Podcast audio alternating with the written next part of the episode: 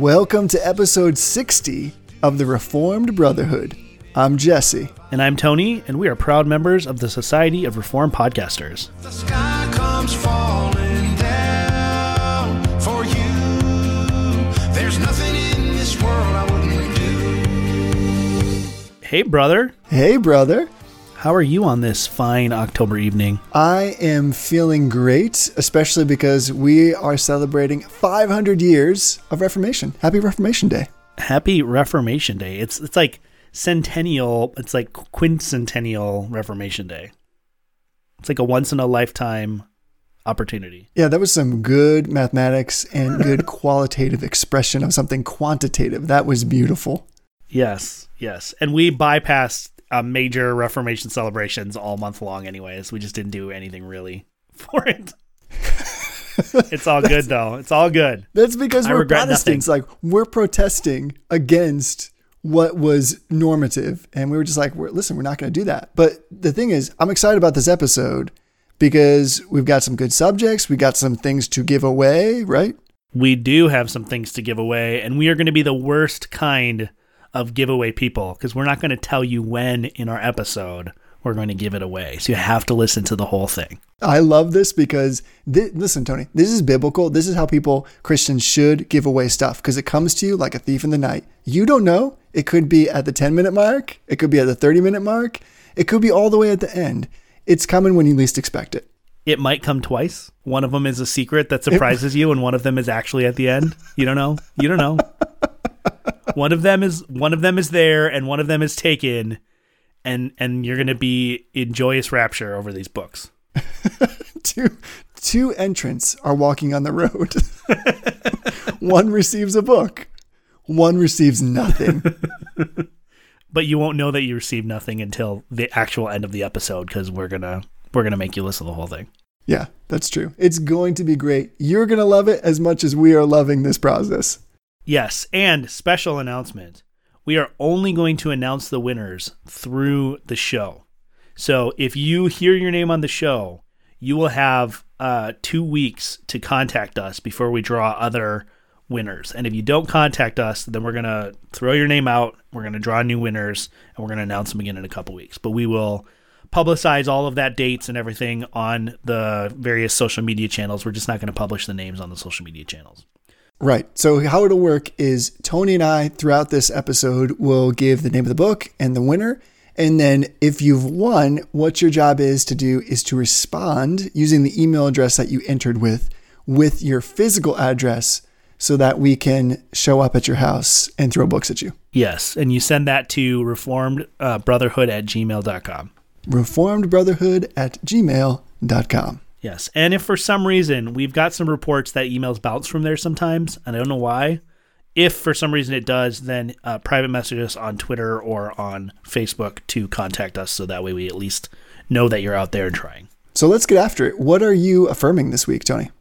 I am affirming, along with probably 99% of the rest of the internet, I'm affirming Stranger Things. Oh, interesting. Have you seen this show? I know nothing about this. I, I know nothing. So, t- what is the big deal? Oh man, I'm not going to give any spoilers because we would lose all of our audience if I gave any spoilers. But season two just released. Um, apart from a little bit of language issues that I think are probably just swearing for the sake of swearing, um, they have you know the main characters are like early middle school, late elementary school kids that love to swear. Which it, I mean, it's realistic. Kids are learning how to swear, and they they don't sound normal when they swear, which is it's kind of funny, but it shouldn't be.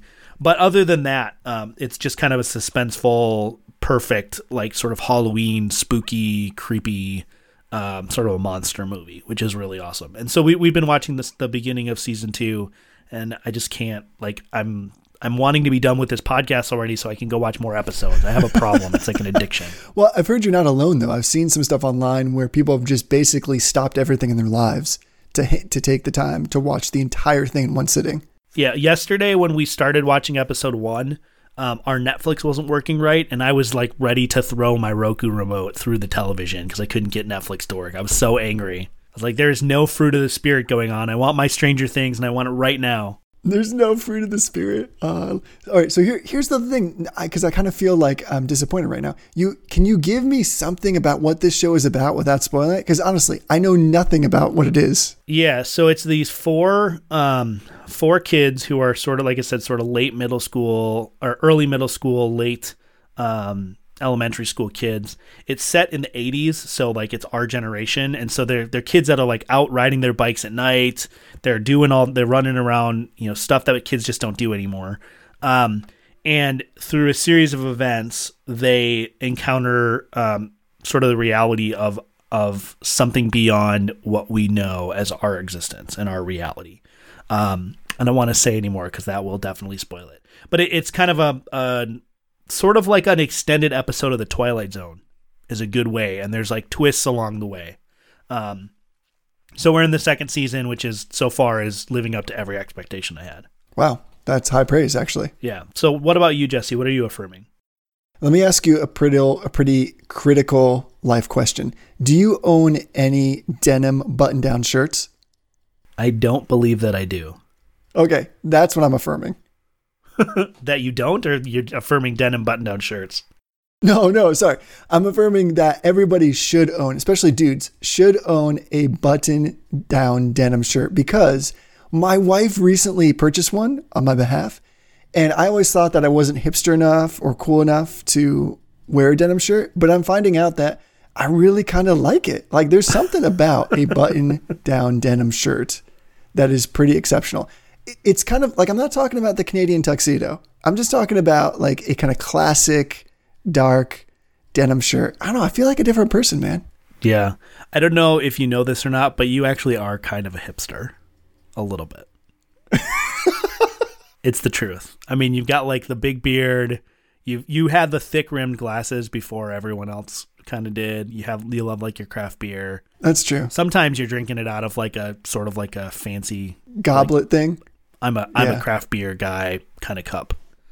Yeah. Yeah. I don't think I've ever seen you drink it out of a mason jar, which would be like the next level. No, but here's the thing. That's I'm glad you brought that up. I do routinely drink out of mason jars, like the big old ball jars, like that you use for a can of pickles or something like that. That is my go-to water cup. Yeah, it is. So you definitely are hipstery enough to wear that denim shirt. Yeah. So then basically what you're telling me is I'm just catching up. Like this is just the uniform I should have been wearing all along. Yeah. Yep, definitely. Okay. I'm glad this is good chat. I'm glad we did this. All right. So for I denials, I feel like we've come through a breakthrough now. yeah, I feel like I just got a bunch of counseling. This is great. Um, so for denials, uh, what are you denying? Um, I am denying pumpkin guts. So we live at the church. We have in the past had activities on Halloween night at the church, and so we haven't had an opportunity to carve a pumpkin for quite some time. But the activities of the church are not happening this year, and so we actually bought pumpkins, carved them out, carved the faces on them and stuff. Nothing spooky or, or de- you know demons or witches or anything, just fun faces. But you gotta like get in there and like sli- like scrape out the slime of the pumpkin Yeah. guts, and then it's like under your fingernails, and it's like yeah. So I mean, we, we like stretched out the the garbage bags on the kitchen table and like taped them down and everything. So the cleanup was pretty good, but man, you just got to you get in there like up to your elbow and like squash, and it's just gross. Yeah, it's you. It's a commitment. That's for sure. Well, and of course, you know, you cut the top off, and and then Ashley hands me the pumpkin. I was like, "Go ahead." And I'm like, "Wait, wait, wait a second here." She's like, "Oh, oh, Dad always used to scrape the pumpkins out for me," and I was like, oh. That's true. "How so did this happen?" my, my parents had have four kids, and yeah, my father was a champ. I think we'd all cut the tops off and just pass that sucker Yeah. down, and he would just dig out all that nastiness for us. So Dig right in. kudos to him. Yeah. Yeah, we discovered our dog loves pumpkin seeds though, which is good because they're a healthy little treat. Oh, really? Hmm. Well, that's good to know. Um, by the way, I wanted to clarify for everybody eavesdropping on our conversation by our choice that when you say we live at the church, that's not a euphemism for you're always doing activities at the church, but you actually live in the same building.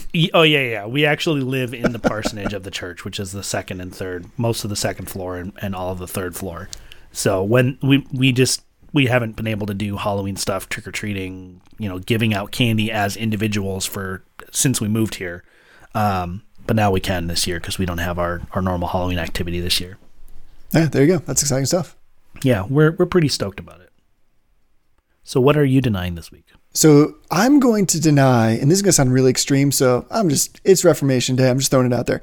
I'm denying devotionals, not because they're not great and not often helpful, but just because, man, we got to get into that word. So Yeah. I, I even use one as kind of a complimentary to some of my reading, but I was just thinking again this week how much better the scriptures are than anything else anybody could write about Yeah. it. So even like the helpful things like the this is it our daily bread? This daily bread? What is it? Yeah, our daily bread. Our daily bread? Like again, that's great, but I feel like that the irony of that is like our daily bread is like the actual daily bread and not the the derivative daily bread. Like that's kind of like this is croutons Yeah. made from the daily bread. You know what I'm saying? I do. And when you read it, it's like, you know, it's like a little quarter page pamphlet and like 95% of what you're reading is devotional material and then there's like one verse at the Yes. bottom. It should be like the appetizer to get you into the full meal. So that, that's all I'm saying. I'm just I'm just denying that maybe just for myself, but I'm denying it this week. You heard it here first, folks. Jesse doesn't want you to do devotionals. I'm I am against me and R. Scott Clark, evidently, against Yes. all devotionals. And Michael Horton like a tiny bit. I'm in good company. I'm somewhere on that continuum, continuum, and I'm just happy to be with those guys. Exactly. So I thought tonight that we would continue our denials a little bit. Um, I was inspired when we had Nate Pickowicz on the show a couple weeks ago, and he just straight up denied the Pope. I was like, that's that's one denial I can get behind. So I thought tonight that we would deny uh, feast and holy days, but two specific feasts and holy days Nice. right? So in the Roman Catholic Church, they celebrate um, All Saints' Day, which gets sort of Latinized and translated into All Hallows Eve, which is where we get the word Halloween. Um, All Saints' Day is on November 1st, so All Saints' Eve or All Halloween, Hallow Eve is the 31st. Um, and then following All Saints' Day is a day called All Souls' Day. So we're going to get into some of the specifics later, but All Saints' Day is a day where the Roman Catholic Church celebrates all of the people who have died that they believe have achieved the beatific vision, which means they've they've gotten through purgatory Right. or possibly skipped purgatory altogether and have made it into the throne room of God. And they're they're fully sanctified and glorified. All Souls Day is on November 2nd, and that's to pray for all the people that we think probably are in purgatory and haven't made it out yet. And so there's, you know, we're talking we talk about the 95 theses, and the 95 theses primarily were Martin Luther's attempt to seek clarification on the subject of indulgences and the formal church's teaching on the subject of purgatory and indulgences. He actually thought that um, the Pope probably didn't understand what was happening in Germany. Um, and so he was trying to clarify what the church actually taught regarding these things. Right. And then what he found out was that the church did actually teach all this nonsense that John Tetzel was was pushing, and so that kind of sparked more going on later. So we thought, since it's Halloween, since it's kind of a spooky time of year, we would deny those feast days, but we would also talk a little bit about personal eschatology, which we kind of skipped, um, and then also maybe talk about ghosts. Yeah. Since we want to have sort of a Halloweeny topic. We are so on trend with this. And this episode's going to release after Halloween, so we're a little bit late, but it's okay. Even better, everybody will be sick of thinking about this by the time they get to us. That's pretty much our sweet spot. it's probably easiest to explain the um, Roman Catholic position on personal eschatology in contrast with the right answer, which is Protestant's answer. So, the Protestant position, which we explain in our eschatology section, is that when a person dies, if they are in Christ, they go immediately to be with Christ in spirit. Their body remains on earth and decomposes. They go to be with the Lord in spirit immediately, and then on the last day, they'll be raised to new life, reunited with their body, glorified. All those things happen. The person who is apart from Christ, they immediately go um, to hell. And now there's some discussion about whether they go to kind of like a, a place that would be hell like, but isn't hell itself, since hell is kind of like the, the final state. Hell is usually seen as like the contrast to the new heavens and new earth, is there's something called hell or the lake of fire.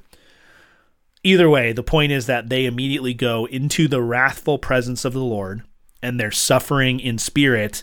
And on the last day, they will also be raised and reunited with their body, but they will suffer bodily and spiritually for eternity as they suffer under God's wrath. Right. Are we tracking so far? Yep, that's exactly right. So that's the Protestant position. It's pretty straightforward. There's not a lot of bells and whistles. Um, in fact, we deny bells and whistles. And so um, Get them out of here. the Roman Catholic position, however, is like infinitely more complex. So in the Roman Catholic position, um, you can enter into a state of grace and exit a state of grace. Um, so we're not going to talk about all of that. But if you die in a state of grace, you probably are not completely sanctified. Now you could be, but most people are not. And so Catholics believe that um, people who die in a state of grace but have not been fully sanctified go to a place called purgatory. And the word purgatory has to do with purging or cleansing. Um, sometimes it's um, conceived of as like a fire, like a like a purging fire. Sometimes it's conceived of more of like a fountain or like a bath or something like that. But the point is that it's not a pleasant place to be.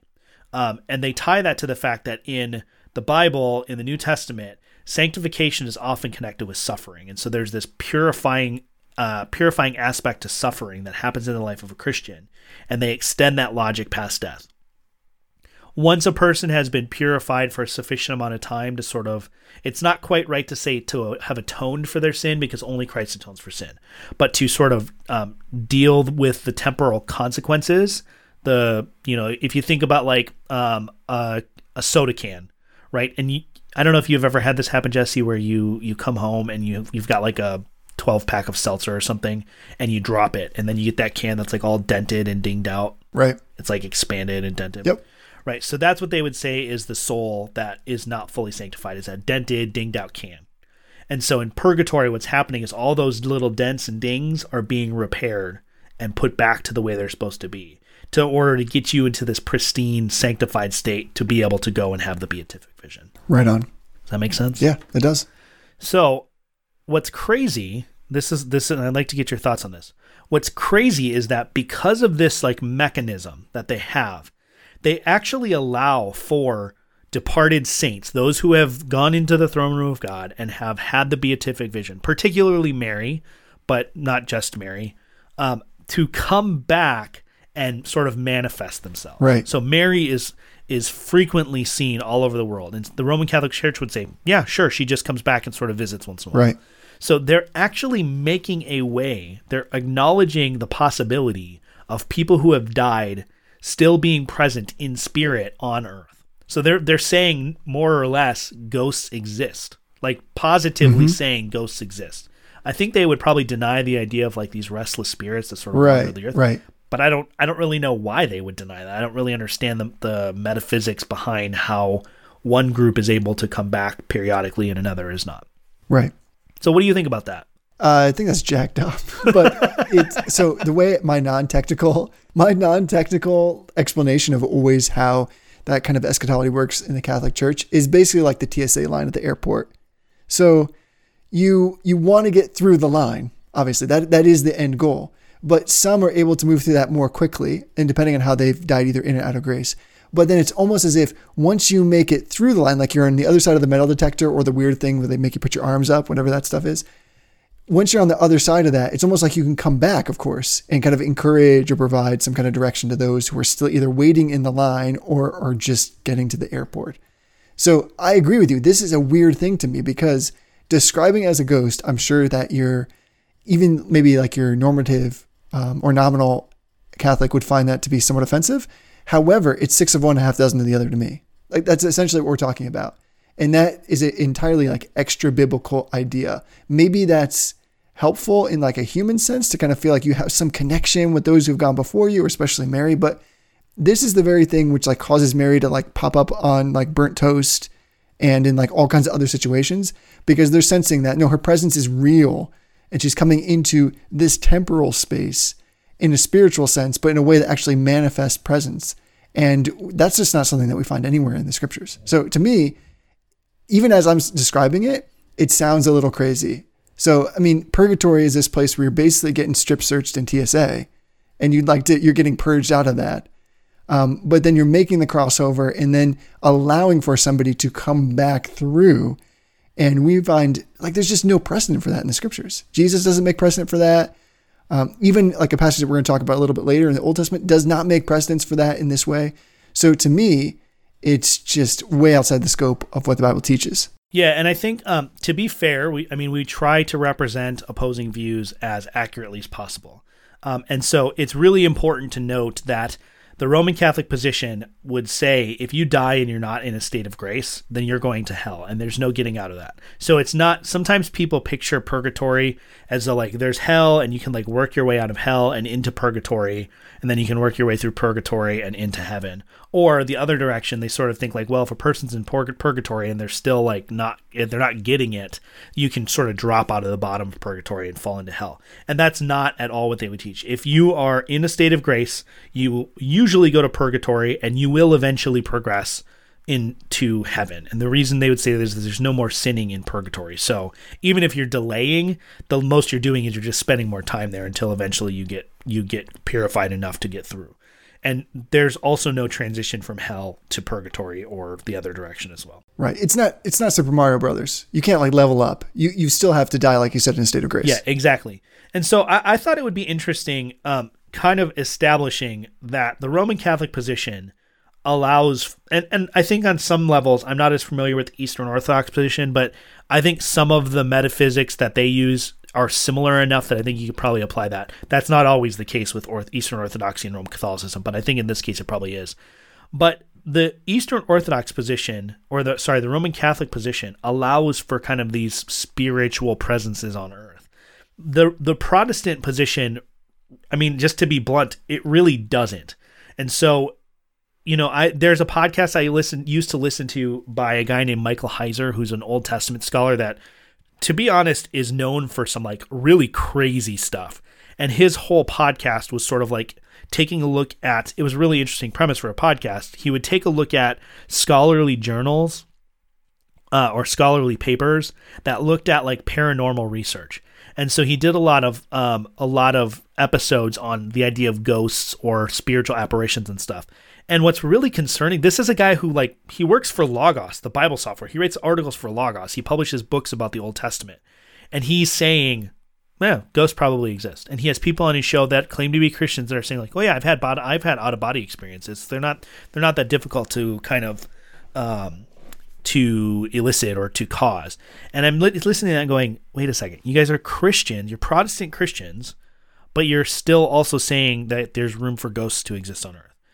And so I wanted to talk a little bit about the idea of ghosts and and there's a few key passages in the scripture that I'm sure everybody is running through their heads right now that I wanted to kind of talk through and maybe just touch you know touch base and talk through what we think is going on in those passages. Yeah, let's do that. You know what we should do before we get to ghost passages in the scriptures? I feel like you're reading my mind, Jesse. Yes, we are such brothers. Let's do it. We should pick a winner. We should definitely pick a winner. Give me a book and I'll announce a winner. Oh, this is more fun for me. So, who is the winner of the great book Christ Alone by Stephen Wellum? Let's see. Now, I have to announce there was no nepotism or simony going on with this drawing, but my good friend Chris Lilly, Chris Lilly. who uh, I went to college with and who recently moved back to our hometown in Minnesota, has won the Christ Alone book. So, Chris, you can hit us up at reformedbrotherhood at gmail.com. Um, I already have your address, but just to make sure that everything's on the up and up, if you could touch base with us through that email, we'll get that sent out in the mail for you. Yeah, let's do one more. How about uh, Who Won Faith Alone by Thomas Schreiner? So, this is the book that launched a thousand. Uh, if, you know, if you think of the Iliad and the Odyssey, there was Helen of Troy, the the face that launched a thousand ships. I feel like this book is the book that launched a thousand blog articles. Yeah, so we have high expectations for whoever wins this. So we have Donna Kozar. So Donna Kozar has won this book. You can email us at reformbrotherhood at gmail.com and we will get that sent out to you. And we will um, figure out the date for when that uh, expires and make sure that that is widely publicized as well. And we'll expect uh, several hundred blog posts from you about this book. Yes. Yes. At least several hundred. Only on this podcast could you win something for free and then be burdened with all kinds of responsibility. Exactly. So let's go back to our topic.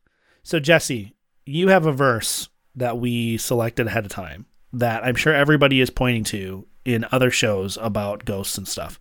So, why don't you read that section out of out of uh, is it Second Samuel, First Samuel? First Samuel 28. 1 Samuel 28. So in this section, as probably many people will be familiar, we have uh, Saul who's really had this descent into disobedience against God. God's already said the kingdom is going to be given to David, taken away from you. And the prophet at the time, of course, was Samuel. And by the time we get to First Samuel 28, um, Samuel's dead. And Saul desperately realizes that he needs to hear from the mouthpiece of God.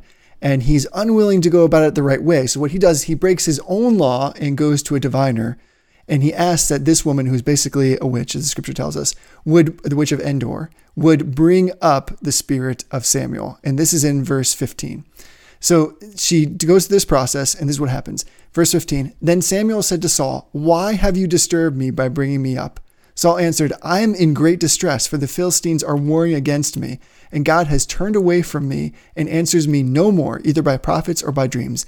Therefore I have summoned you to tell me what I shall do. Ghosts. Boom. Who you going to call? Ghosts in the Bible. So here's the thing about this. I, I do think this is one of those passages that often gets brung up in this context because it's got kind of this ghost like vibe to it. Uh, but it's clear that like the the main that's my technical uh, kind of description of this. It's clear that this passage is all about presenting necromancers, mediums, those who are trying to bring contact with the dead in a negative sense. And that's completely inappropriate for us as Christians to, to do. But I think to get to the heart of your question, and I, I'm guessing we're going to be in line with this, is that what we're seeing here is this is God, in a sense, still intervening and bringing up Samuel specifically. So it's not like it's a, a spirit or some kind of derivative representation of Samuel, but it is that dude, uh, which is why he responds in that way. I mean, what do you think about that? Yeah, so I think I think we can kind of lay out a couple options, and most of these options have fairly decent representation throughout Reform history. So I don't want to I don't want to speak pejoratively of them. Some of them I just I just think they don't work. So the kind of the uh, what's actually the most common from my study, which is limited, but from my reading, the most common reform position is that this is a demon. That and and the the reasoning for it being a demon is that it can't actually be Samuel because there's no such thing as ghosts. So the the reasoning is it, it can't be a ghost because ghosts don't exist and it's appointed once unto man to die and then comes judgment so it can't be samuel so it has to be it's, it's not an angel because an angel's not going to lie to samuel and pretend it's or lie to saul and pretend he's samuel so it has to be a demon I, I just don't think that that works because this person who or whatever this is he comes and he gives the same message to samuel or to saul that Samuel gave him on earth about his um, his kingdom coming to an end and what was going to happen. And so whatever is going on here, there's some sort of genuine prophetic aspect to it. Um, right. So that's one option. There are some people who would say, well, this is an like an angel or a messenger that's taking the form of Samuel. I, I guess. I mean, maybe um, it's possible, and I I don't think there would be anything necessarily wrong with an angel taking the form of Samuel um, I don't know that we would have to call it a lie to say that that's what's going on, but it seems unlikely to me. It seems like when angels come in the Old Testament, particularly in the Old Testament, there's no mistaking that it's an angel. People know it's an angel. They fall down. They usually try to worship it, and the angel has to tell them no. And that doesn't seem like what's going on here. Yeah, exactly. I've actually read some people who would say that the woman made it all up because Saul doesn't see Samuel. He just he the woman screams and she says, "What do you what what do you see?" But she has this sort of like immediate knowledge of what's going on and who this person is, and then all of a sudden who Saul is. So if she was just making this up, you know, if this was just some sort of scam, there's no reason she would think that it was Saul. So there's something right. about what she sees when she sees whatever this apparition is, something about what she sees, she suddenly knows that she's talking to Saul. So I think um, I think the most likely answer is that God appointed a unique situation and sent Samuel in body or spirit, who knows, but sent Samuel back to deliver this prophetic message. I just see that as the most likely option. Um, I think the other the other options are possible, I guess, um, but I wouldn't I wouldn't I wouldn't stake a major claim on any of them. Well, and the other options that you just talked about are kind of unnecessarily complicated. Like they have pieces to them that are probably not necessary. It, it's not what we would be led to believe on the face of just what the scripture is saying. Yeah. Not to mention the fact that basically what happens is, I mean, first of all, I love Samuel's response, which is like, what, basically, why are you annoying me? Why, why are you bringing me up?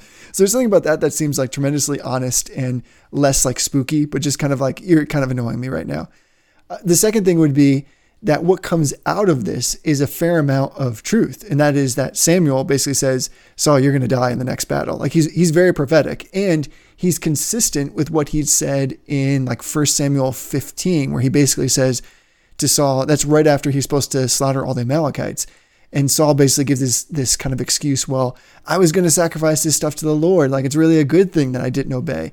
And Samuel's like, listen, to obey is better than sacrifice. So the message is consistent because he basically carries that forward and say, you've rejected the Lord and you've done it again today. Like as if that wasn't a low enough point. He basically, this quote unquote ghost is the one that's affirming everything in scripture. And so because of that, we understand that there's something here that's more real than just some kind of disembodied spirit. At least that's the way I, I understand it. Yeah, I think that's right on. So I wanted to go um, to the only other place in scripture that I'm aware of where we see a dead person back on earth. And it's in uh, Matthew 17 is where I'm going to be reading, but there's parallels in the other synoptics. And this is the Mount of Transfiguration. And so we have um, starting uh, chapter 17 of Matthew, verse 1. Uh, after, after and after six days, Jesus took with him Peter, James, and John, and his uh, John his brother, and led them up a high mountain by themselves. And he was transfigured before them, and his face shone like the sun, and his clothes became white as light. And behold, there appeared to them Moses and Elijah talking with him. And Peter said to Jesus, Lord, it is good that we are here. If you wish, I will make three tents here one for you, one for Moses, and one for Elijah. He was still speaking to them when, behold, a bright cloud overshadowed them, and the voice from the cloud said, This is my beloved Son, with whom I am well pleased. Listen to him. When the disciples heard this, they fell on their faces and were terrified. But Jesus came and touched them, saying, Rise and have no fear. And when they lifted their eyes, they saw no one but Jesus only. So the reason that I bring this up is because the interpretation of the first Samuel passage that says, well, dead people don't come back, and so it has to be a demon. Right. Seems to completely miss that this other passage in the scriptures exist. And the reason that I point there is um, clearly Moses and Elijah. Now we can quibble about whether Elijah is actually dead or not, but Moses is definitely dead. So, you know, clearly God sent for a specific purpose, for a prophetic purpose. He sent Moses and Elijah back to communicate with Jesus. We don't know what they talked about, but again, what we see here, there's a lot of sort of strange common features here. We've kind of joked about it in the past, like, well, how did Peter know who, who these people were? Well, how did the witch at Endor know who Samuel was and who Saul was? She just knew. Right. There's some sort of Right, like exactly. download of information that happens in these instances where all of a sudden Peter knows who these people are. There's no good reason, there's no explanation for it. I suppose we could theorize that at some point Jesus was like, Oh, I know, Peter, I know you don't know who these people are, but this is Moses and Elijah, you know, like Moses and Elijah, the big guys. But that the text doesn't tell us that.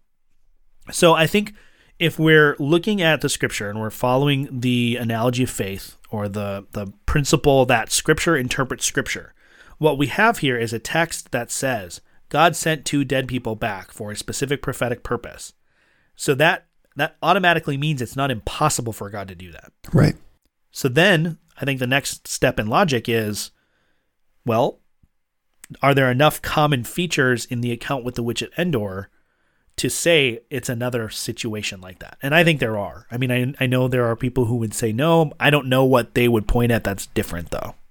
And well, and this stands in contradistinction to that Catholic eschatology, which you already spoke of, because we're not saying that this is normative. Right. In fact, the examples are to show this is outside of what is normal. So God is providing these. Er, and and by the way, what I read when I read that, I'm excited because it re-emphasizes for me that God is Lord over all things, especially the spirit of all people. And so he has control, sovereign control over that. So in these unique situations, he's bringing to bear these people. And that must have been like a really precious time for Jesus to have that conversation. So I think that there's something special that God is doing there.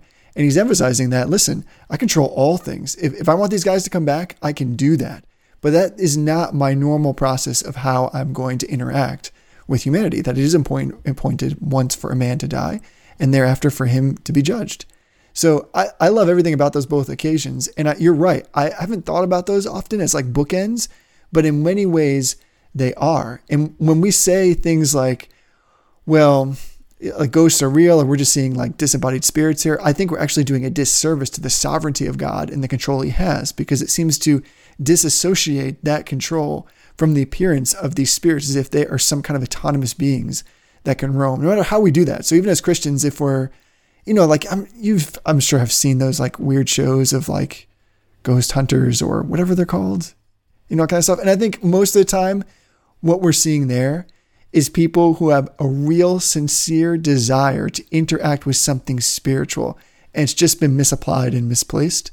And that's what we're having there. But there's also like what, what bothers me and I bristle against is any kind of emphasis in this kind of spiritual realm that is just purely for our entertainment. And that also should convict us that there's something wrong with what's being done there, that that's not the way that God intended. So, like where I live is not far from Gettysburg.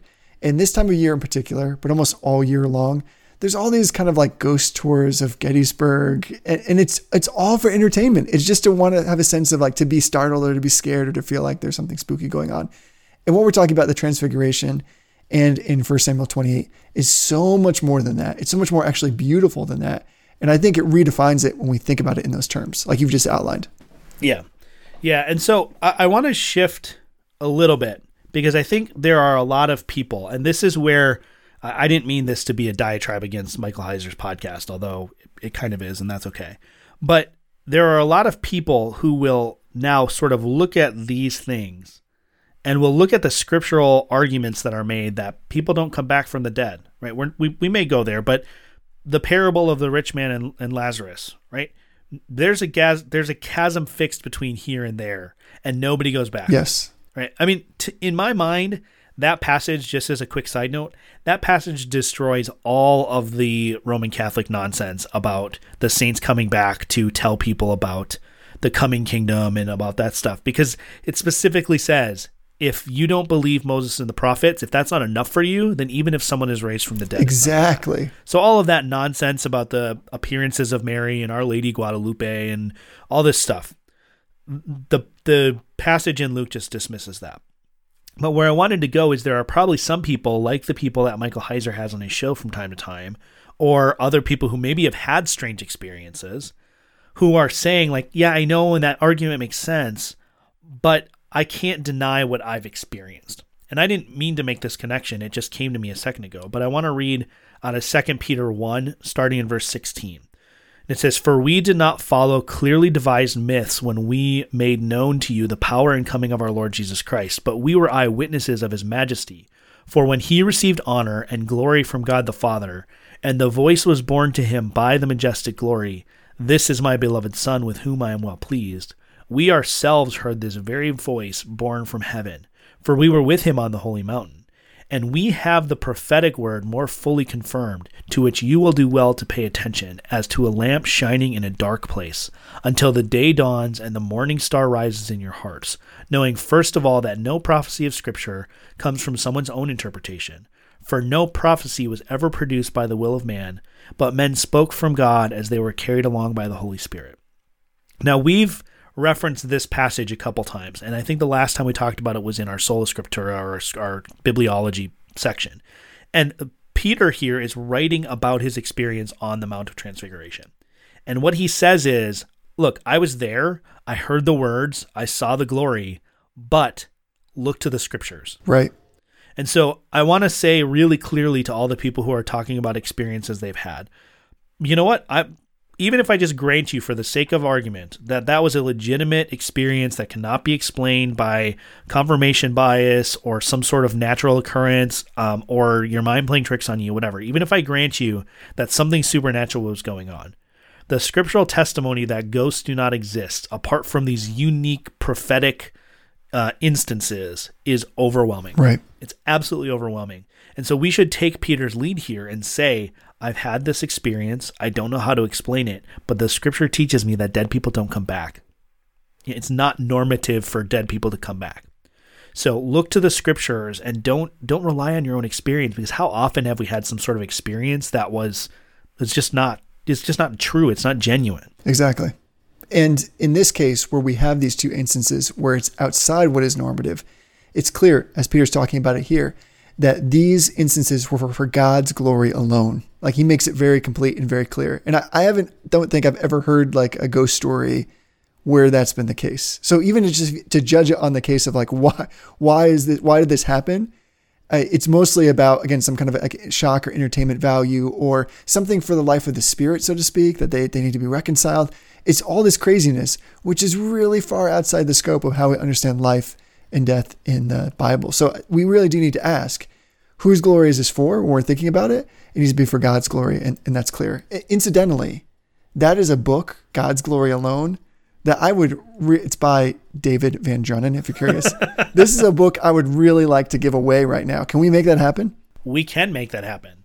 So Let's uh, do it. God's glory alone goes to drum roll. I'll have to insert a drum roll sound effect, which I'm probably not going to do. But uh, drum roll goes to Samuel Brown. So if you are Samuel Brown, then you should email us at reformbrotherhood at gmail.com uh, with your contact information. Email us from the email that you use to enter. If you don't remember that for some reason, then get in touch with us and we'll uh, we'll figure that out. That dude has a great name. Samuel Brown, that's like a strong denim shirt owning name. I love that. Yeah, I I mean he needs to be like a preacher, like Pastor Samuel Brown. Yeah, that speaks. That speaks. I totally agree with that. So, Jesse, do you have any other thoughts kind of on the subjects of ghosts or spiritual experiences that, that we can't explain? I mean, I feel like this is a bit of a short episode and that's okay, but I just want to make sure we kind of like land on something practical now that we can you can walk away with. Well, actually, that's where I was going to go. Let, allow me to make this episode longer. so here's what I wanted to ask you: Is that being said, I think I like what you said about how the scriptures draw this really clean line of demarcation between those who are dead and those who are living, and then what happens once you're dead. And love that example of Lazarus. So my question would be when you're talking to people who are particularly this time of year, but kind of just generally, you know, sometimes people will speak of spiritual things, especially of either presence of a person who's died or some kind of spiritual connection with somebody who's gone on. I mean, how do we turn that into saying that really is not reality? Like, while still affirming that what you desire there is a real thing in terms of a spiritual connection, you're sensing Yeah. that there is something more to us than just our physical makeup, that the essence of our being isn't just our hands and feet and our face. But then also kind of contrasting that with, yeah, that's jacked up. Like we, we got that twisted. And I, I kind of want to speak into that. You know what I'm saying? What, what, what do we do there? Yeah, so I think I think um you know, we're we're reformed guys and more or less we believe that a presuppositional approach to apologetics is the right way to go in most cases. Um, I'm not dogmatic about that, but Right. I think in this case that is the right way to go, hands down. Is that when someone comes to you and they have that kind of experience or they have that kind of position, it's the same as like when you go to a non-Christian's funeral and their non-religious family says, "Well, I, I know that he's looking down on me." Well, why do you? Why would you say something? like Right. that? That's There- rough. There's nothing about your worldview that means that that makes any sense. Um, Right. and so what what you can do is you can you can listen patiently. You don't patronize them. Don't um, don't jump straight to you're a crazy idiot or anything like that. But just listen patiently. Take what they have to say seriously in terms of don't mock them. Don't um, engage in like straw man argumentation, and then just say, well, l- let's look at that. Right? You you have told me that you are an atheist and you don't believe that there's anything except chemical reactions going on in our brains. So, how do would we account for this kind of experience that you can't account for?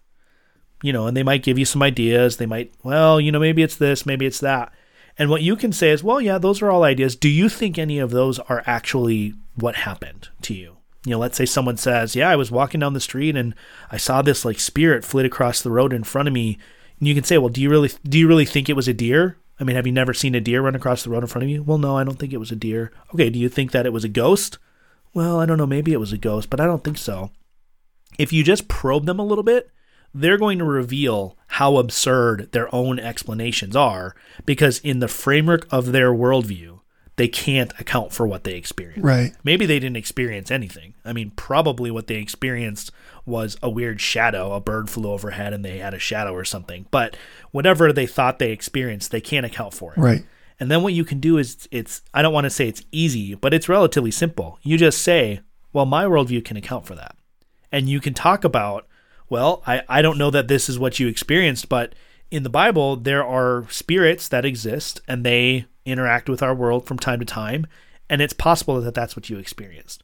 But my worldview has a way to account for what you experienced, and yours does not. And, you know, sometimes people look at presuppositional apologetics and they say, well, it's not very effective. But I will be honest with you, I've had better luck, and luck is not the right word. I've had better uh, results and better conversations coming out of that kind of a question or that kind of a interaction than I ever had when I was engaging in like evidential apologetics, where I would try to just line up facts that they couldn't account for. So I think that's a really good way to kind of engage that. Or like this time of year when people are talking about death, people are more obsessed with. So our culture is obsessed with trying to push death to the side. So we we no longer have funerals; we have celebrations of life. We no longer bury people in a graveyard with a tombstone. We we cremate them and we scatter their ashes out to sea, and we never have to look at them or think about them ever again. Right. Halloween this time of year is the one time of year where that impulse that the culture has to push death to the side is not really there. So it's a really good time to just sort of say like, "Hey, what do you think happens after we die?" Right? We're talking about ghosts. What do you think happens when a person dies? It's just a good conversation starter. Right. And this time of year in particular, it's more about for me like the entertainment value of death. Like we we were trying to like emasculate death basically, take away its power and its sting by making it something that we can dress up by or kind of mock or get scared by or be entertained from. And that also is probably the right impetus because we want to be in a place where we understand that something has triumphed over death. It no longer scares the pants off of us, but instead becomes this secondary matter that's somehow overcome. That is good. And I, I think the reason why the presuppositional position works so much better here is if you start experientially, we're all starting on the same playing field then. And the fact of the matter is the scriptures are in God's ideas generally are so far beyond us that when we bring it down and say, well, we're both, well, I'll talk about my experience, you talk about your experience, that we're going to end up already way behind in terms of trying to explain who God is because that's not the place where he's put himself. He's up top. He's on top of all things. So I agree. I like that. I've also had great success pairing that kind of presuppositional approach with just asking lots of questions. And this is like so, you probably experienced this, Tony, especially with where you work. This is so delicate because, especially when you're talking about kind of the spirit or spiritual essence, and it's tied to somebody who has lost a loved one. It's, it's funny you bring up the thing about the animals because I've actually had two uh, fairly good friends of mine recently uh, who were not Christians speak about feeling or sensing a loved one in birds and in deer, actually. Yeah. And something circumstantially happened where, for instance, like a deer appeared and their loved one was particularly attached to hunting. And so they thought that this was an explicit sign, a coming back, essentially, a crossing of that line. And so it was a great opportunity for me to just keep asking questions like, why do you believe that? Why are you sure that that was the case?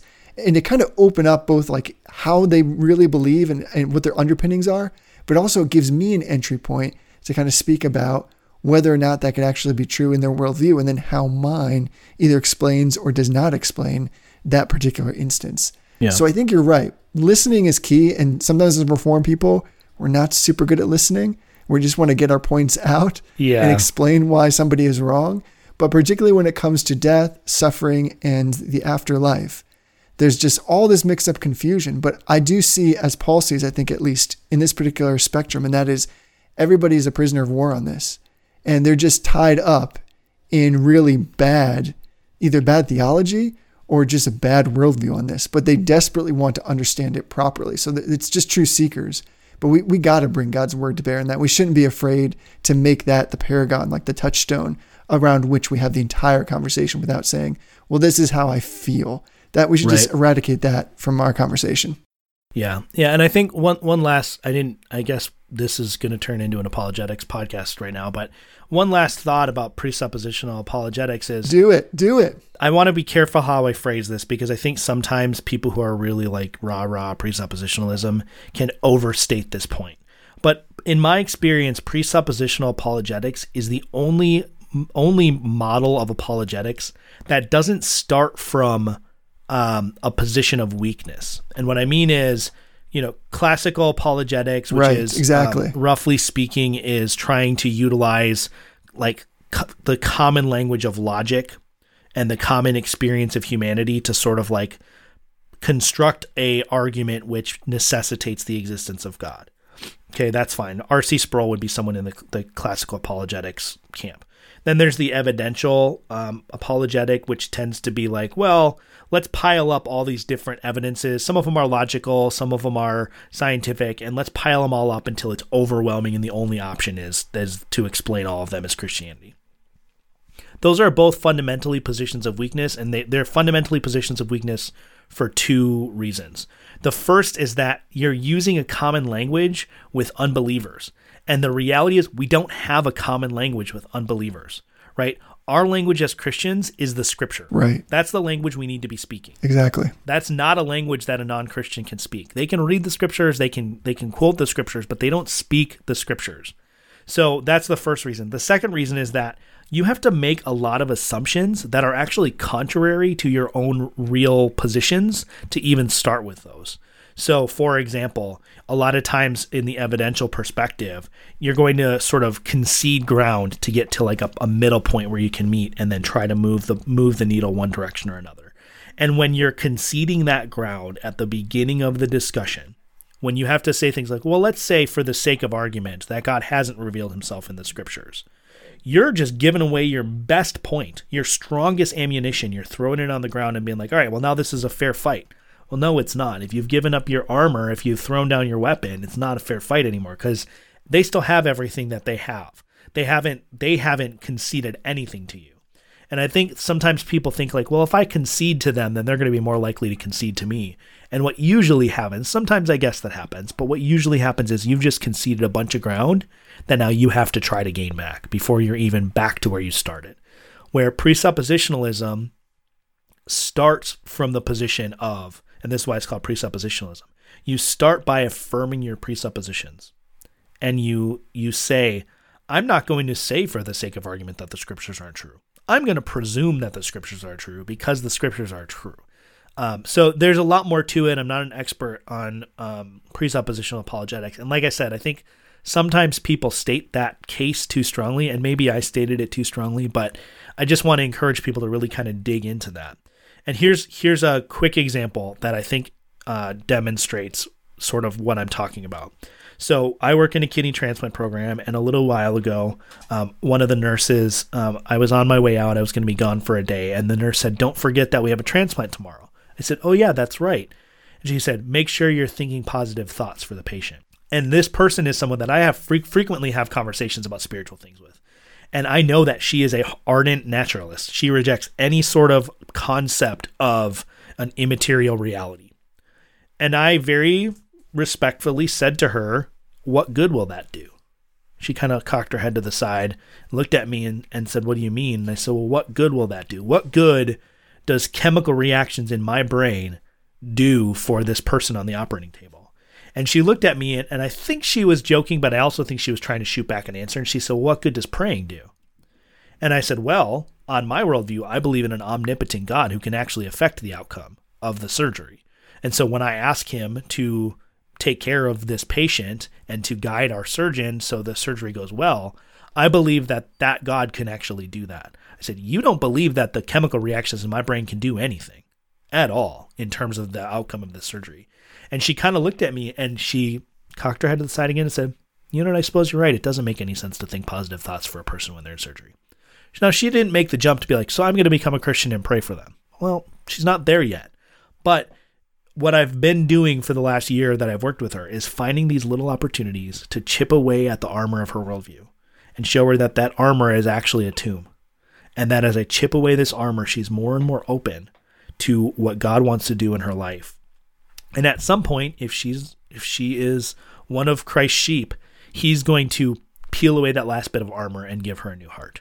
And that's my prayer for her. So I just think it's a it's not simple, it's not easy, but it it is sort of intuitive, uh, the presuppositional model. So look at that. I'll put some links to to some books in the the show notes. Um, but yeah, I think Halloween and the the discussions that surround it is a really good opportunity to exercise some of these kinds of presuppositional um, approaches. I actually don't think your description is too strong at all because even in that great example, which you just gave, isn't everything basically presuppositional? I mean, she's coming with some assumptions of her own worldview and she's making a statement that she believes is based on something. And sometimes we need somebody to ask us why before we realize that we actually have things that we've already pre assumed before we made subsequent statements. And I think the beautiful thing about presuppositionalism is it's taking serious and outworking that says sola scriptura. And I think that's something that I can affirm God's word alone. So that is also a really great transition because there's also a book by that same title by Matthew Barrett that we should probably give away as we draw to the end of our show. So, Tony, who is the big winner of God's Word Alone by Matthew Barrett? The big winner is Ryan Storch. And Ryan only entered the contest on the 25th of October. So he got in at the last minute and he still won. So, Ryan, shoot us an email, reformbrotherhood at gmail.com, and we will make sure we get your book out to you. And we have one more book to give away. This is probably the, would you say, the best known of this particular series? I would say it's the best. Yeah, that's fair. So this Yeah, is I would say it is. And it was also the most popular of the entries. Oh man, this is the big dog right here. All right, so Carl Trueman wrote this wonderful book. It really is fantastic called Grace Alone as part of this five solo series. Who has won this beautiful piece of work? I'm going to butcher this name. It's not a name I should butcher, but I'm going to probably anyways. I think it's Jason Weber. Weber, Weber, W A E B E R. So if you are Jason Weber or Jason Weber and you entered this contest, you should shoot us that email at reformbrotherhood at gmail.com and we'll get your book out to you in the mail. Yeah, so email us up. Congratulations to all the winners. We appreciate you guys listening and entering, and uh, we appreciate Zondervan for basically sponsoring this whole wonderful series that we've been doing. And I know we're both hoping that these are going to be really informative, impactful pieces of reading for people as they go through these books. Yes. So if you were one of our five winners this evening, um, it is this episode will be releasing on November 1st, is when you're probably listening to this. Uh, if you do not contact us by the end of the day on November 10th, okay, that gives you nine days to contact us, then we are going to draw new winners and announce them on the episode that's going to air on November 15th. So if you know one of these people who won a book, then tell them they need to email us. And if you are one of these people who want a book, then make sure you email us. Um, because as much as I'm sure Jesse wants to hang on to all these books and put them in his own library, we're going to keep drawing names until somebody claims them. Yeah, so send us your physical address or two tickets, airline tickets for me and Tony to come hand deliver the books to you. Yes, that would be pretty epic. I think if we could if we could get that to happen. Yeah, it would. If you want to hang out and do a little book club together, you're gonna have to send us some airline tickets. That's we're this is a low budget podcast. I believe the last time we looked at our budget, it was exactly zero dollars. yeah, yeah, it's definitely zero dollars. All on faith, baby. Yep. So, Jesse, do you have any final thoughts or closing words uh, about this topic for the evening before we head out for the night? Uh, I just want to say how surprised I was that this actually turned out kind of like in a different direction than I thought when we, when I heard we were we had the idea to kind of talk about this. But I kind of feel uh, strangely encouraged and a little bit empowered to take this season and use it in such a way to not be afraid to kind of bring up some good conversation around spiritual matters and not feel like I'm I'm participating in what's corny or kitsch, but kind of redeeming this in a sense, bringing it back. And I liked your idea of making little polite but challenging comments about worldview around death in particular, and letting God and the Holy Spirit use those comments to impact people in a way that I don't need to be worried about performing in some kind of way. Yeah, amen to that. So before we leave, Jesse, we're not going to announce the name tonight, but we have secured a new member for the Society of Reformed Podcasters. Oh, this is so good. Uh, Yeah, we definitely have. And I'm actually pretty stoked about this new podcast that's going to be joining us. Yes. So if you know me, I dropped little hints throughout the evening actually about who this new podcast is. So, Easter eggs, if you will. which is also an Easter egg. So, you'll have to wait and find out. So we're gonna let them we're gonna let them announce on their show first that they have uh, joined this ragtag band of misfit podcasts, uh, and then we're gonna have lots of announcements and great fanfare and announcements and lots of announcements. So stay tuned for that. Uh, if you are subscribing to our Reformed Podcast Society, as the way Chris Shinbin on the Reformed Outlook puts it, uh, if you're subscribing to our iTunes mega feed with all of the uh, Society shows, then we will add this new podcast to that feed and you will get all of their episodes automatically. And fear not, because if you subscribe to their show already, it's not going to double up your episodes. The way that I've got the feed set up, it will actually only download the episode once. Boom. Boom. At least that's the way it works on my phone. So don't don't try to sue me if it doesn't work that way on your phone. So so here's the here's the thing about that. If you love reform content, you should just subscribe to this feed because it's basically like reformed radio. Well, all these different voices and all these different crazy podcasts of different formats. So it you should really go do that because it's a lot of fun actually. It's really great fun. Yeah, absolutely. And the only things that we really have in common, I mean, some of us have some things in common, but the the only real theme of our show is that we are reformed podcasters. So you have everything from um, pastors and theologians and um, law students running podcasts and Canadians and Americans. We have all sorts of different voices, but we all we all share this common reformed faith, uh, and and we want to live our lives in light of what the Bible teaches. So check out that feed. Um, you can find it on iTunes, or anywhere else you can get podcasts, um, or you can also uh, head to our website, and we will uh, have that posted as well. All right. Well, until next time, Honor everyone. Love the brotherhood. Ah.